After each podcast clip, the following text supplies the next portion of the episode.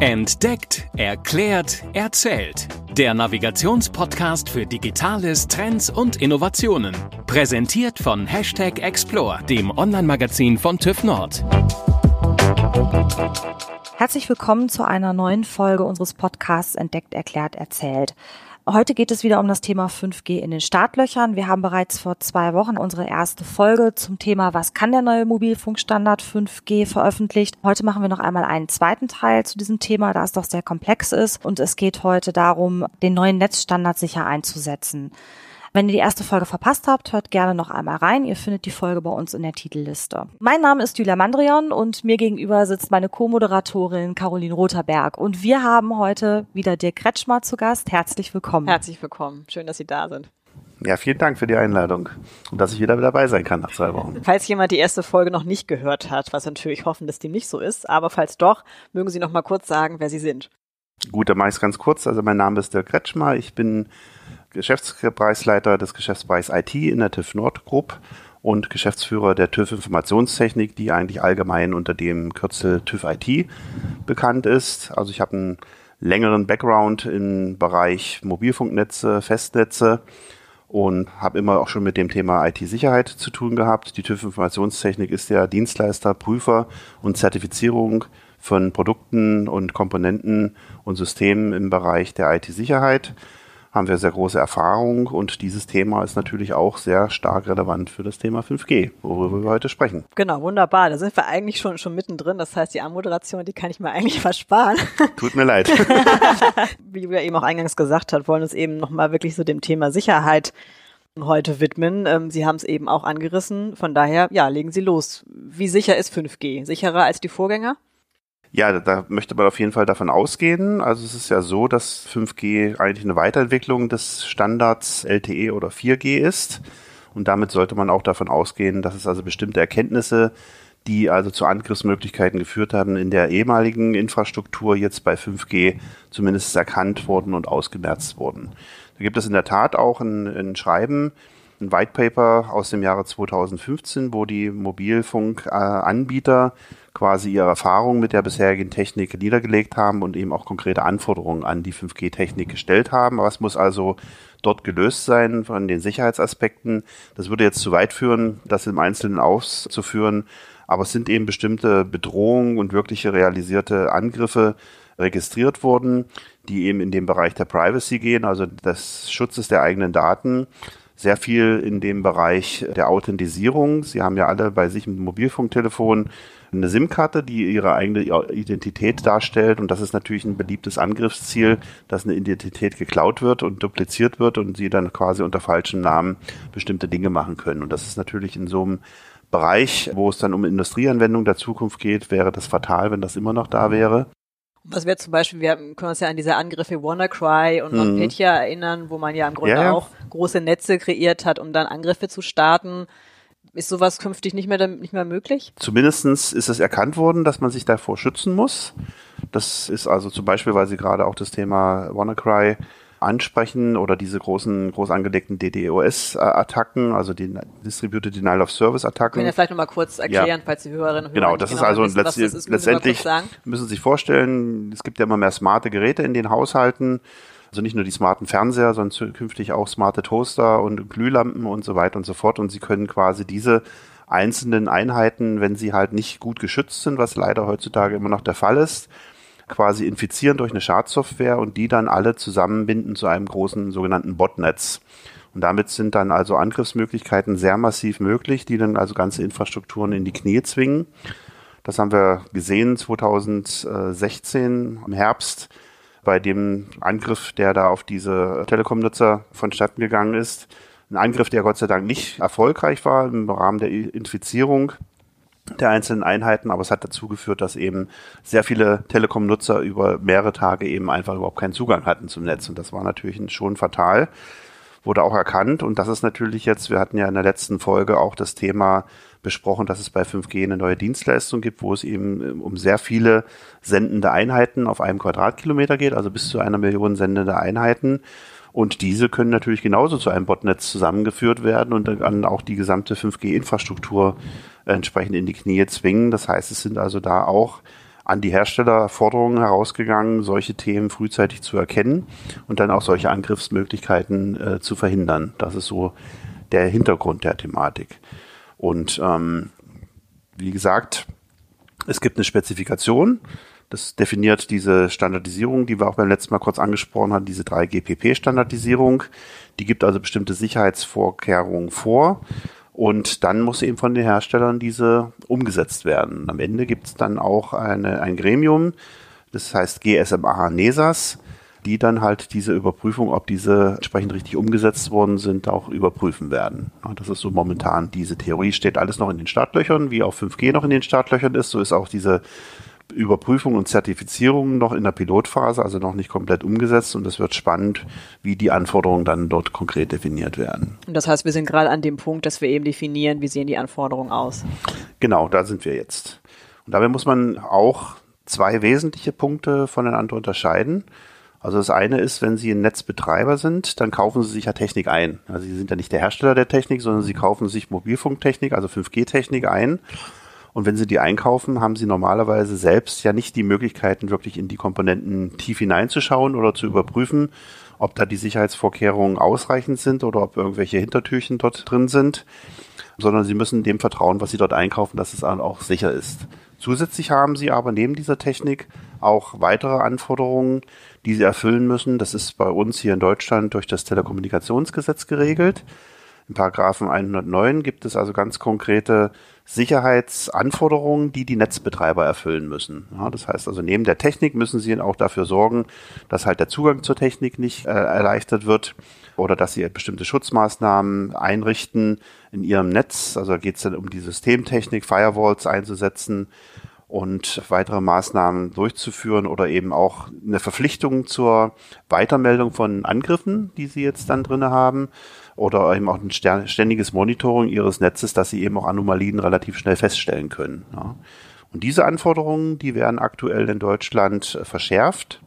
Das heißt, es wird eine Neuauflage dieser Sicherheitsanforderungen im Paragraphen 109 geben, wird derzeit unter Verantwortung der Bundesnetzagentur ein sogenannter Kriterienkatalog aufgestellt, der sogenannte kritische 5G-Komponenten identifiziert und die müssen dann auch einer Zertifizierung zugeführt werden. Ja, das heißt also neue Anforderungen an der Stelle, die definiert werden, gemeinsam mit dem BSI und diese müssen dann auch geprüft Kurz werden. Bundesamt für Sicherheit und Informationstechnik. Ja, das BSI ne? ist das Bundesamt für Sicherheit, genau. Ja, der Hintergrund ist eben, ich meine, da brauchen wir jetzt hier nicht um den heißen Brei herumzureden. Es gibt also bestimmte Vorwürfe, dass also besonders asiatische Hersteller eventuell dann doch einen relativ lockeren Umgang haben mit der Weitergabe von Daten an ihre Regierung und deswegen auch in bestimmten Regionen dieser Welt äh, bestimmte Hersteller dann auch ausgeschlossen worden sind von der 5G-Vergabe. In Deutschland hat man äh, regierungsseitig sich festgelegt, dass man niemanden ausschließt aber dass sich dann im Gegenzug diese Hersteller mit ihrer Technik entsprechend auch einer Zertifizierung unterlegen müssen, um eben das Vertrauen in diese Technik zu gewähren. Und der Unterschied ist eben, das muss dann nicht nur, müssen nicht nur die asiatischen Hersteller machen, sondern alle. Alle, die dann hier antreten, werden zu den gleichen Bedingungen geprüft, sodass also keine Vor- oder Nachteile für irgendjemanden entstehen. Also ein sehr faires Vorhaben, was dann hier konkret in Deutschland umgesetzt wird. Wann wird das ungefähr sein? Also wann beginnt die Umsetzung? Ja, das ist äh, so ein bisschen dieser zeitkritische Faktor. Also ich gehe davon aus, dass es sicherlich noch, einen, noch ein halbes Jahr dauern wird, bevor wir dann wirklich auch äh, konkrete Prüfkriterien haben, weil die Hersteller müssen sich auch darauf einstellen, was wird eigentlich genau geprüft und wie wird es geprüft, also was muss ich eigentlich letztendlich dort machen. Das heißt, auch die Prüfkriterien müssen erst erstellt werden, äh, was normalerweise auch eine Dienstleistung der TÜV-Informationstechnik ist, diese Prüfkriterien aufzustellen, weil sie sind ja Spezialisten für solche IT-Sicherheitsprüfungen und möchten da an der Stelle natürlich auch gerne einen Beitrag leisten. Jetzt haben wir über Hersteller gesprochen, mhm. auch sozusagen über Netzbetreiber. Wie sieht es so für den, für den Anwender aus? Vielleicht können wir einfach aus der Brille nochmal drauf mhm. gucken. Ja, das ist, das ist äh, an der Stelle schon spannend, weil sicherlich auch die gängige Meinung ist, wenn ich ein 5G-Netz habe, dann ist alles sicher.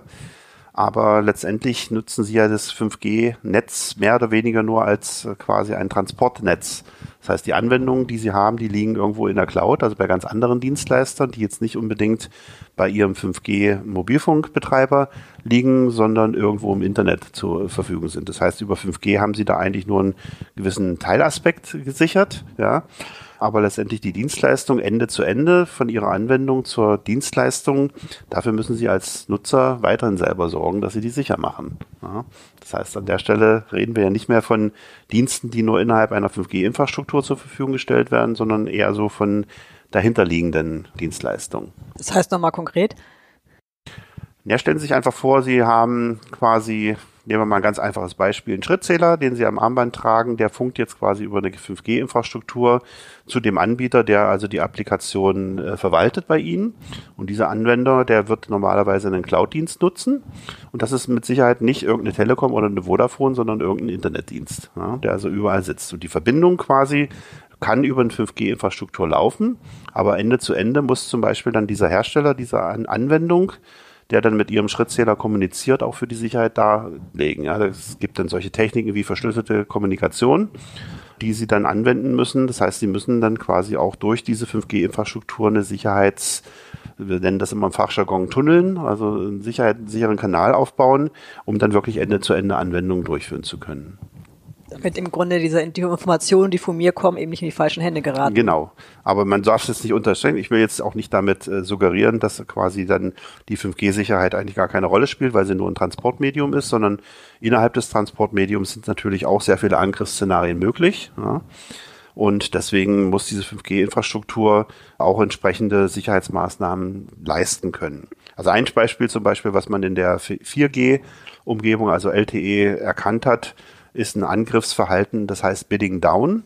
Kennen wahrscheinlich die wenigsten, aber letztendlich in der Kommunikationsinfrastruktur geht es da immer, dass immer mehrere Gegenstellen miteinander kommunizieren und bevor sie kommunizieren können, verhandeln, was kannst du, was kann ich, ja, und sich dann auf irgendein Thema einigen können. Und das ist natürlich immer der kleinste gemeinsame Nenner. Ja. Das heißt, wenn ich zum Beispiel jetzt ein Teilnehmer bin mit einem so sehr hohen Sicherheitsstandard und auf der anderen Seite ein etwas niedriger Standard, dann kann im Prinzip nur der etwas niedrige Standard äh, genutzt werden.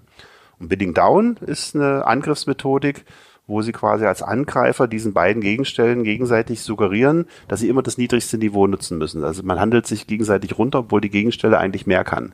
Ja, und das mit, äh, damit äh, wird dann quasi jedes Sicherheitsmodul umgangen und, und sie können dann quasi komplett ohne Sicherheit kommunizieren, was man natürlich nicht machen sollte. Ja, und das sind so Angriffsszenarien, die man erkannt hat in vergangenen Netzen, auch das Thema Authentisierung ist ein großes Thema. Wir haben ja immer, Sie kennen alle das Thema Roaming, wenn Sie im Ausland unterwegs sind.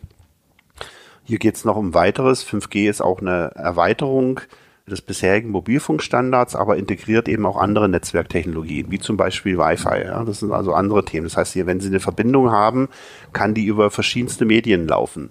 Und damit haben Sie auch quasi im 5G-Netz auch eine sogenannte Roaming-Infrastruktur, dass Sie als, also wenn Sie dort also eine Authentisierung machen, dann auch diese mehr verschiedenen Medien entsprechend berücksichtigen müssen. Das ist jetzt kompliziert, da würde ich jetzt äh, gerne noch eine Stunde weiterreden, aber ich glaube, ja, genau. ich glaube, da verliere ich jetzt so ein paar Zuhörer dabei habe auch gerade schon gedacht, es klingt auch so, als ob die Komplexität ja. nochmal wieder ein bisschen gestiegen genau. ist mit dem neuen Standard. Genau, die Hersteller müssen eben dafür sorgen, dass diese bisherigen erkannten Angriffsmethoden dann halt nicht mehr äh, umsetzbar sind in der, in der Zukunft und die Netzbetreiber müssen eben da zusätzliche Maßnahmen noch einführen, um dann eben Anomalien festzustellen und äh, ständig eben auch Angriffe melden zu können. Ich möchte jetzt nochmal auf ein ganz anderes Thema eingehen und zwar im ersten Teil haben wir ja auch darüber gesprochen, dass bei 5G ja im Grunde genommen auch ein Novum ist, dass man sogenannte Campusnetze als Unternehmen aufbauen kann. Campusnetze ist der richtige Begriff dafür, hoffe ich. Ja, ich weiß gar nicht, ob der offiziell ist, aber wir nennen es bei wir uns immer 5G so, ne? Campusnetze. Ja, da drauf. Und wenn ich das irgendwo anspreche, weiß normalerweise jeder, was damit gemeint ist. Sind also die, okay. die Netze, die quasi äh, private Lizenzen beziehen können, dass also eine eigene, komplett eigene und eingemanagte Infrastruktur 5G aufgebaut werden kann. Wie würde ich denn als Unternehmen vorgehen? Also ich sehe jetzt einen Bedarf, dass ich eben 5G für meine Produktion oder für mein unternehmerisches Umfeld anwenden möchte. Mhm. Welche ersten Schritte muss ich machen? Genau, also die Hörer, die aufmerksam den ersten Teil auch gehört haben, werden sich jetzt erinnern, dass 5G also eine ganze Reihe von neuartigen Dienstleistungen ermöglicht und Sie als Nutzer erstmals jetzt in die Lage kommen, dass Sie auch genaue Dienstanforderungen spezifizieren können, die Sie dann am Ende nutzen wollen. Und die kann dann quasi umgesetzt werden. Das heißt, im Fachjargon heißt das sogenanntes 5G Network Slicing. Also man kann bestimmte Dienstarten zuschneiden auf eine konkrete Anwendung. Und das bedeutet dann natürlich für denjenigen, der die umsetzen muss, dass er auch eine ganz genaue Frequenzplanung machen muss und auch eine Standortplanung machen, wo die Antennen dann hingestellt werden sollen weil es eben unterschiedliche Dienste gibt, die dann eben auch unterschiedliche Zellreichweiten ermöglichen, so dass da schon ganz neue Herausforderungen an die Planer solcher Netze kommen. Und jetzt sind wir eigentlich beim springenden Punkt, 5G Campusnetze. Die Mobilfunkbetreiber, die klassischen, kennen das natürlich alles. Ja, das ist ja deren Brot- und Buttergeschäft. Aber jetzt natürlich in Produktionsanlagen, wo jetzt also eine Produktionsfirma sich jetzt mit diesem Thema auseinandersetzt, sind das natürlich ganz neue Herausforderungen, die sie dort haben.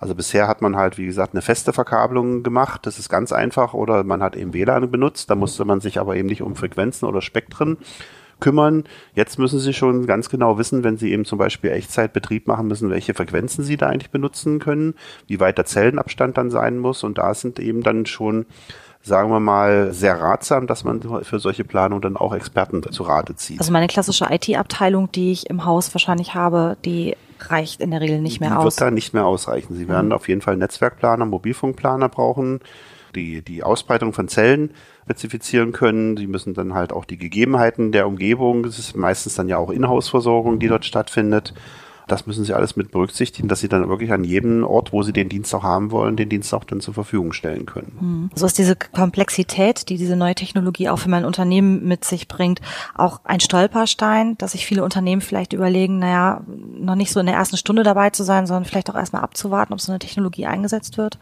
Also das wäre schade, wenn es so wäre, weil letztendlich gibt es die Expertise ja. ja. Die hat man vielleicht nicht im eigenen Hause, aber man kann sich ja dieser Expertise bedienen und es ist ja auch nicht unbedingt eine Expertise, die ich jeden Tag brauche, sondern nur quasi bei der Spezifikation und dem Aufbau dieses Netzes. Also es geht eben darum, dass Sie eine Beratung brauchen, welche Frequenzen sind für mich eigentlich notwendig. Also Sie müssen ja bei der Bundesnetzagentur quasi eine äh, 5G-Lizenz erwerben. Damit sind also automatisch dann Frequenzen oder ein sogenanntes Spektrum von Frequenzen äh, gemeint. Und da müssen Sie schon ziemlich genau wissen, was Sie dann genau beantragen, damit Sie es dann auch für sich optimal nutzen können.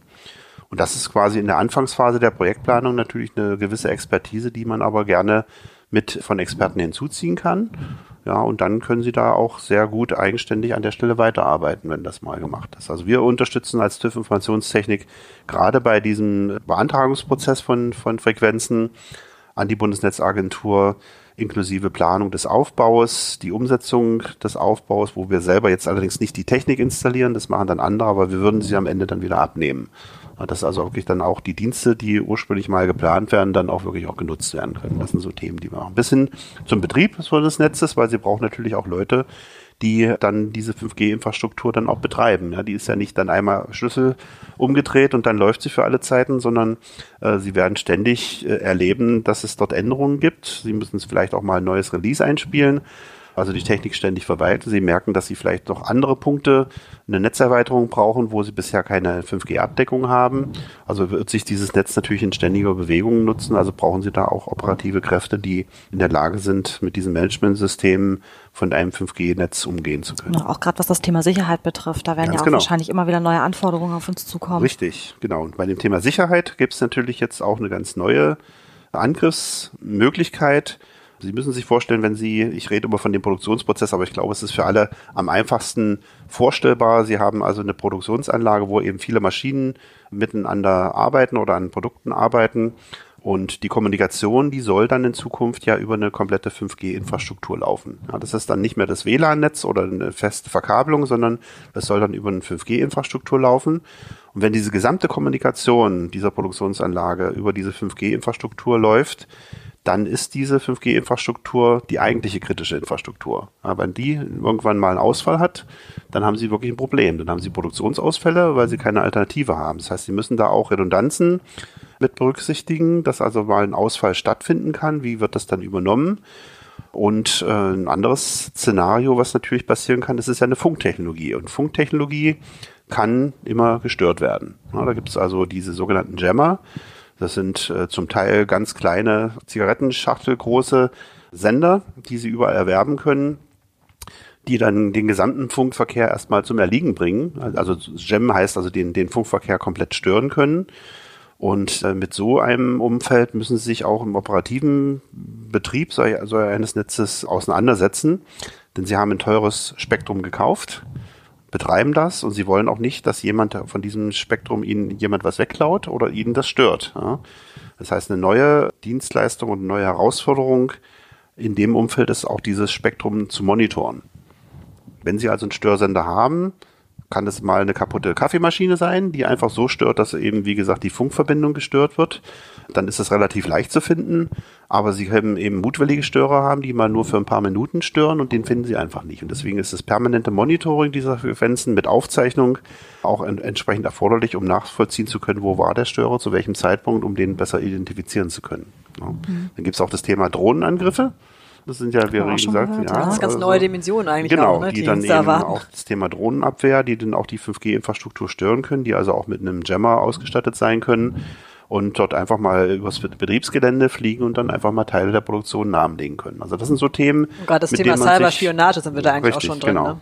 Das, da müssen Sie rechnen. Das sind also gegenüber den klassischen IT-Security-Angriffsmethoden jetzt eben auch Angriffsmethoden auf die Funkversorgung. Das heißt, die müssen ja sicherstellen, dass die 5G-Infrastruktur immer verfügbar ist und nicht ausfällt.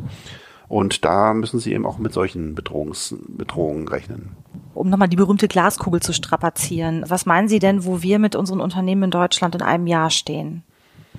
Also ich hoffe, dass auf jeden Fall dann schon die ersten Installationen hauptsächlich im Industriebereich da sein werden. Ich denke auch fast, dass es wirklich die Versorgung oder Nutzung von 5G hauptsächlich im Bereich Industrie oder private Anwendung sein wird, bevor es eigentlich dann wirklich flächendeckend über die Netzmobilfunkbetreiber da ist. Die Mobilfunkbetreiber haben ein bisschen den Vorteil, dass sie eben schon ja ein bestehendes Netz haben, was im Prinzip nur um 5G erweitert werden man muss. aufsetzen ja. kann, ne? Das ist gut. Wir haben allerdings auch einen Netzwerkprovider, der komplett neu auf dem Markt ist und der überhaupt keine Infrastruktur hat. Für den ist es natürlich dann schon eine Herausforderung, gegenüber den anderen da Schritt zu halten. Aber sehr einfach ist es dann natürlich für die privaten Nutzer. Die können also relativ schnell, wenn sie einen Antrag stellen und der, die Lizenz wird, äh, wüsste ich jetzt auch nicht, äh, an welche großen Bedingungen die geknüpft sind. Man muss natürlich irgendwann dann mal auch ein Netz nutzen und dann auch die Funkfrequenzen nutzen. Das ist so die einzige Auflage, die man hat. Aber die können relativ schnell diesen Aufbau machen, weil sie eben auch kein flächendes Netz aufbauen müssen, sondern sehr lokale Instanzen brauchen.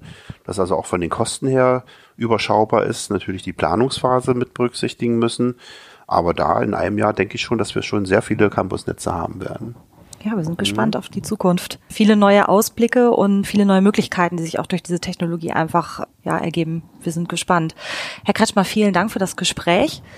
Wie immer möchten wir Ihnen die Frage zum Schluss stellen. Mhm. Wir könnten jetzt ja noch sehr viel mit Ihnen über dieses Thema diskutieren. Unsere Zuhörer wahrscheinlich auch. Wo kann man Sie erreichen? Ja, also ich bin erreichbar am besten über LinkedIn.